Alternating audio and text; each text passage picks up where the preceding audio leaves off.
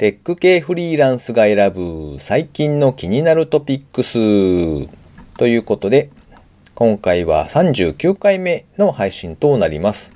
この番組ではフリーランスのエンジニアである私 S がですね、最近気になった記事やニュースなんかをサクッと短く紹介しております。技術的なお話よりもですね、働き方ですとかビジネスモデル、もしくはスタートアップ界隈のニュースなんかが多くなっております。たまに面白い働き方をしていらっしゃる方を見つけてはですね、インタビューをさせていただいて、何回かに分割して配信したりもしております。もし自分も喋ってみたいという方がいらっしゃればお気軽にお声掛けいただけたらと思います。ご意見ご感想もしくは何かを宣伝したいという方がいらっしゃればですね、ハッシュタグカタカナでテクフリでツイートをいただければ嬉しく思いますというところですね。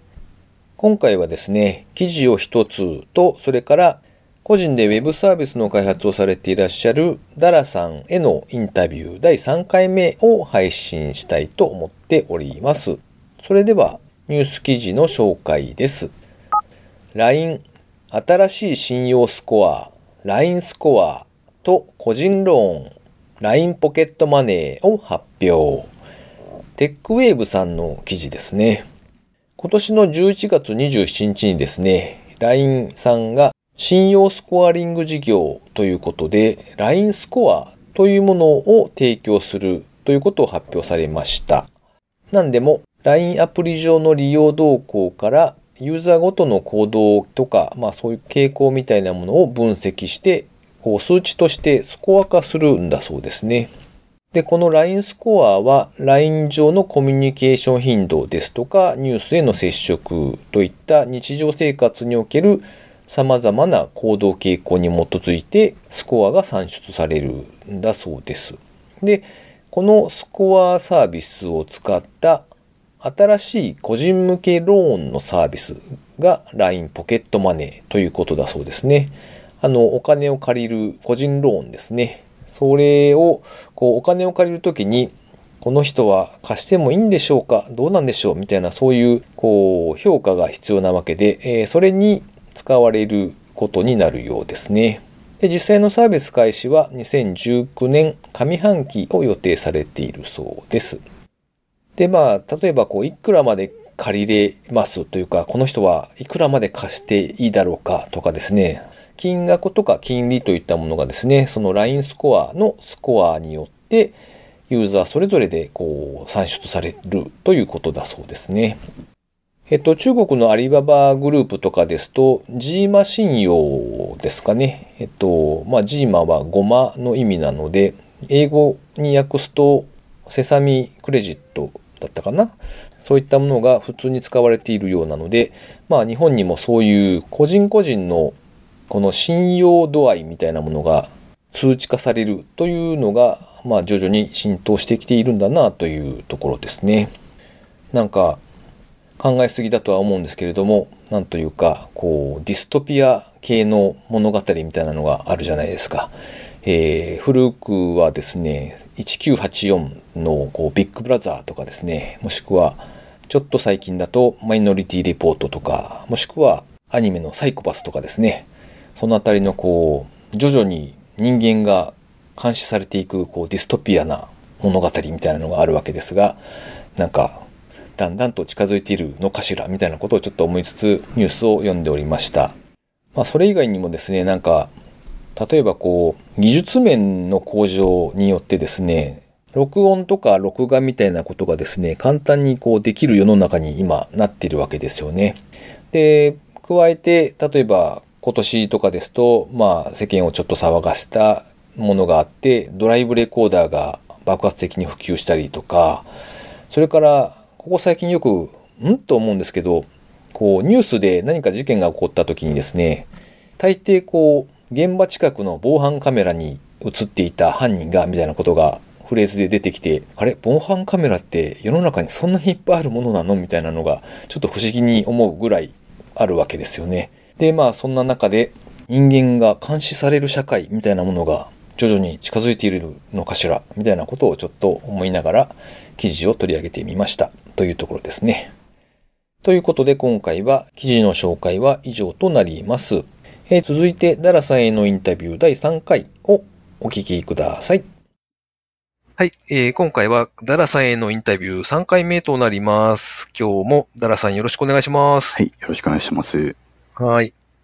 ダラさん結構、やっぱり静かな人ですね、なんか。ああ、ボソボソされてますよね。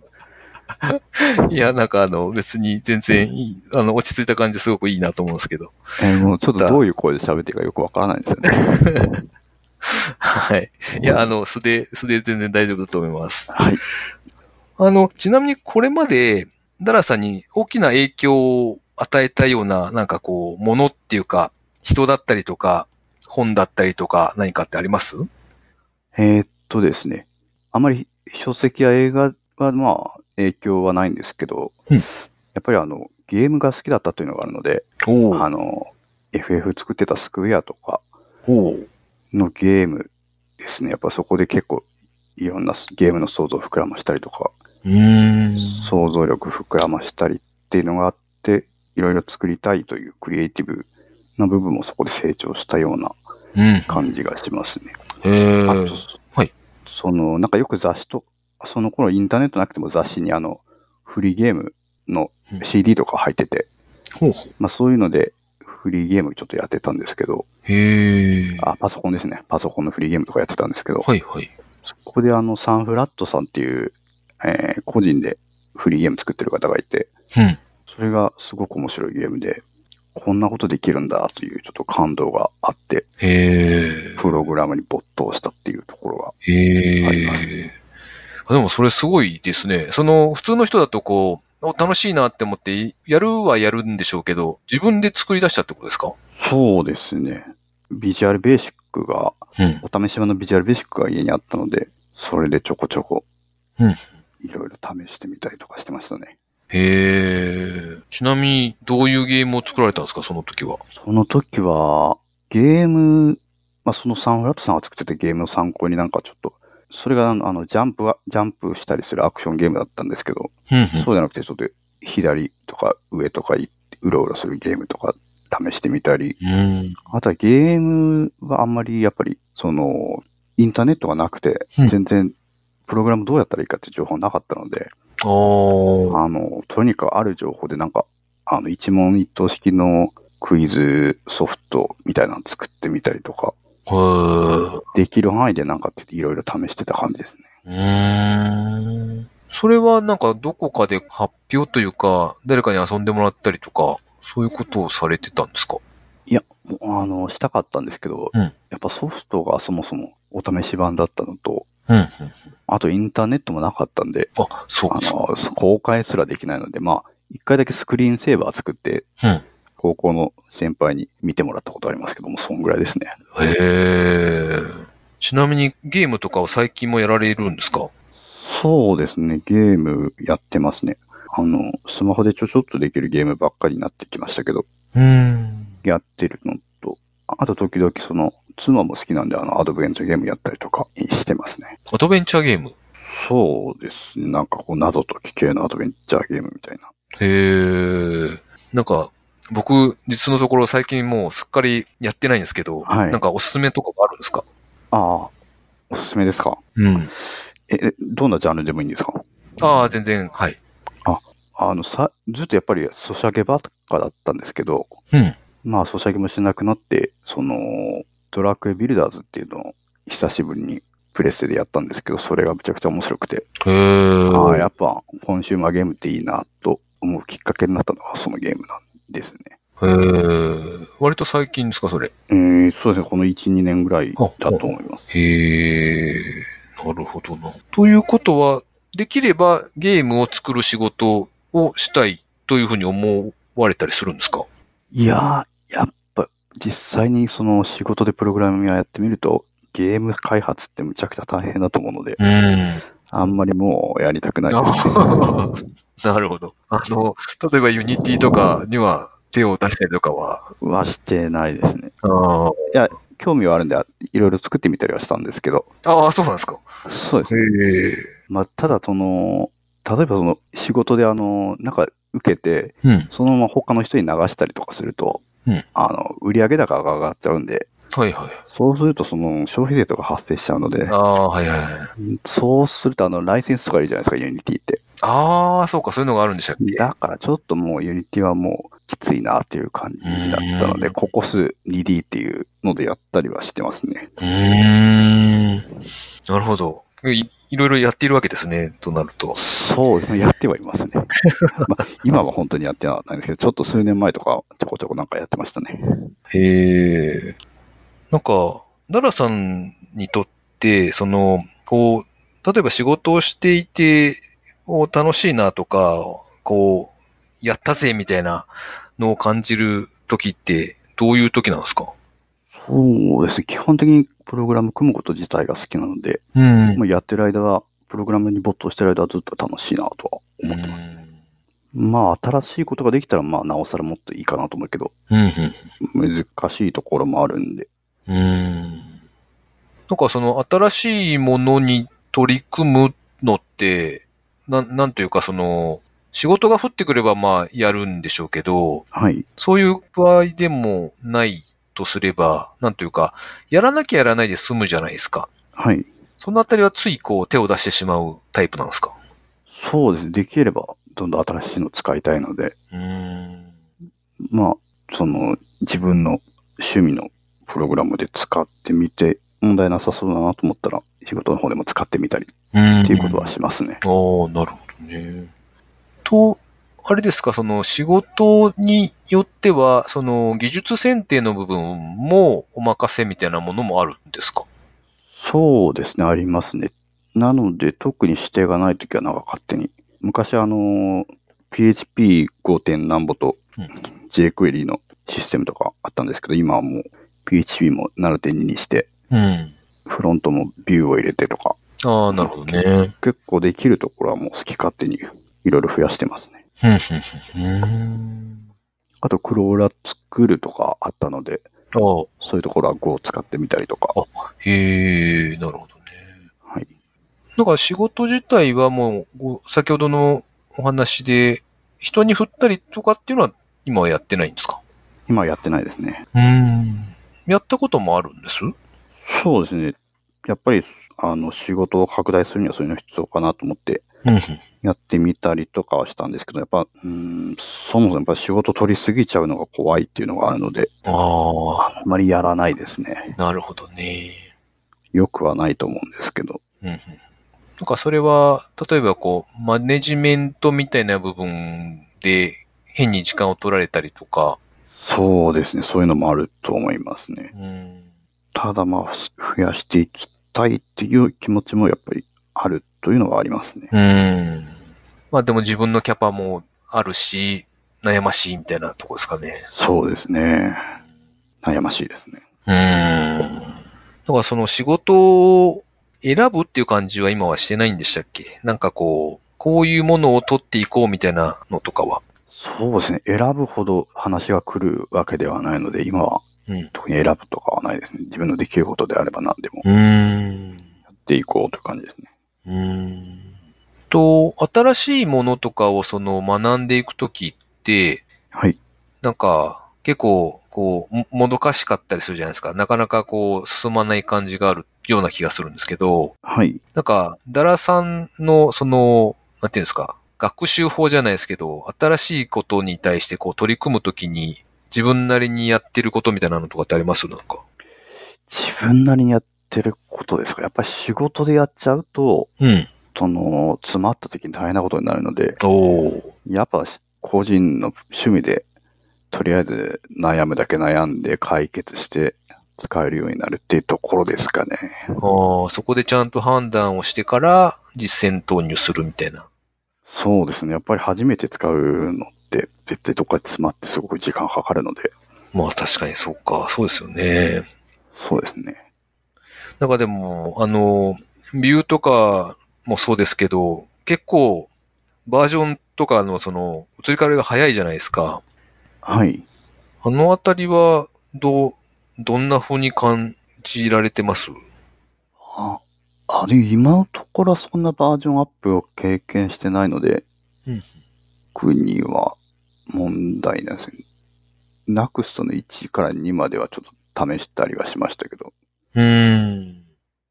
特に今のところはないですね。特に個人でやってるのだと、うんあの、長くメンテナンスっていうこともなくて、次に新しいプロジェクト、次に新しいプロジェクトで、最初から最新のが入った状態で始めたりするので。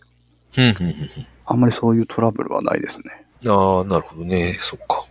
なんか、だんだんとそのフリーランスになって、ある程度こう慣れてきて、はい。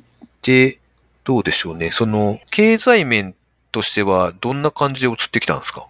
ああ、そうですね。やっぱり、うん始めた頃はもう、本当に激安でやってたので、まあ、とはいえ、その、会社で並行してああ、そっかそっやっか。てたので、まあ、その時はプラスアルファになってましたし、会社辞めた後は結構、最初の案件は、あの、ぼ僕が自分で見積もったわけじゃなくて、うん。相手からちゃんとした見積もりが来たので結構高かったというのがあって、まあ、その辺は困らなかったんですけど、まあ、自分で見積もりするようになってだいぶきつくなってきたんで、まあ、うん。やっぱりその辺でやっぱおかしいなっていうのを学んで、うん。徐々に上げていったっていうのはありますね。じゃあもう最近、最近はその、下手にこう、安い見積もりを出してしまって、でも、妙に時間がかかってしまって、いやーみたいなのはあんまりないっていう感じですか？そうです。今はもうないですね。あ、そうか。まあ、ある程度その、技術面でも慣れてきて、その見積もりの精度が上がってるっていうのもあるんですかね。そうですね。特に最近はもうネットで結構相場がよく分かったりするんで、うん。そういうのでだんだん分かってきたっていうのがありますね。それからその、ちょっと前その SES やってたので、ちょっとだけ、ああ、そうなんですね。そ、そこがその隣に営業さんがずっといて、うんずっと喋ってたんで、その情報を聞いてうん、いろいろ、まあ相場を、の情報がいろいろ耳に入ってきたりして、うん。分かってきたっていうのもありますね。うーん。で、値付けとしては、まあ多分、妥当なところであろうっていうのをつけられるようになったっていうことですかね。そうですね。だんだんとそうなってきたんじゃないかなと思います。ということは、それまではやっぱり、その、えらい安い値付けをしてしまっていたなっていうところなんですかね。そうですね。だいぶ安かったと思いますうね。ん。半、普通の半額とかそれぐらいでやってたような気がします。ああ、なるほどね。じゃあ最近は、その、なんというか、割と余裕を持って仕事ができているっていう感じですか？そうですね。サラリーマンの時とかと比べると、どうなんでしょうか？ああ、いや、サラリーマン、まあその会社の時は本当に、あの、保険なしで20万ぐらいとかだったんで、そっか。もう比較、比較できるレベルじゃないですか。本当にどん底のどん底という感じで。ああ、そうかそうか。なるほどね。はい。まあ、それに比べればだいぶ。まあ、そこより悪くなることはああ、なるほど。そうかそうか。あれ、法人にされたきっかけって何かあったんですか？あの、当時その、ミクシーが、うん mixi アプリっていうのを始めたんですけど、はい。それが結構流行ってて、それであの、それって課金とかもできるんですよ。課金アイテム売ったりとか。はあ、はあはあはあ、ただそれは法人じゃないといけないんで、うんせっかくだからちょっと法人になって試してみようというところで、へえ。がきっかけですね。あ、なるほどね。それは、目論見通りうまくいったんですか？いや、もう全然ダメです。思い出作りですよ、本当に。へえ。そっかそっか。まあ、とりあえず、でも、法人にはして、ちょっとステップをアップしたみたいなところですかね。そうですね。法人化をするとなんか変わるもんですか？法人化すると結構手続きがめんどくさいですね。うーん。あのー、年末、年末調整とかもあるし、はい。決算もあるし、という感じで、ああ。やることが増えて大変です。うーん。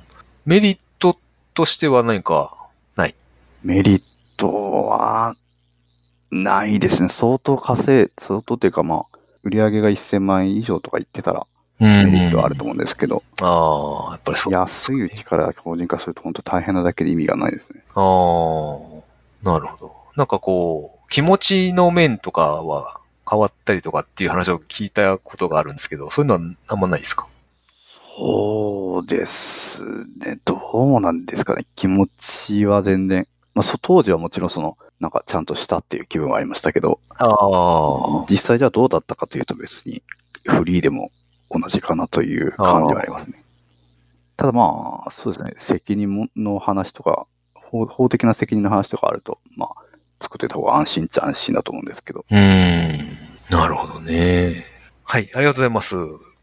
じゃあ、えー、今回は第3回目のインタビューでした。えー、多分次回が最後になるかなと思いますが、えっ、と、今後どうされていくのかなみたいな話をお聞きできたらと思っております。それでは次回もよろしくお願いします。はい、よろしくお願いします。ということで、ダラさんへのインタビューいかがでしたでしょうか？えっ、と、ダラさんが今、力を入れているウェブサービスが create.net という記事を投稿するサービスなんですね。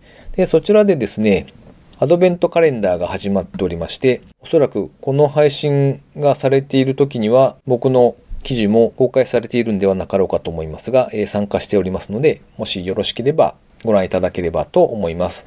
そして、もしかすると、12月の後半の方でですね、まだ書ける枠が空いているかもしれないので、えーこれをお聞きの方はですね、ぜひ、よし、俺も書くぞみたいなことを思っていただいてですね、こう予約ボタンをポチッと押していただければと思います。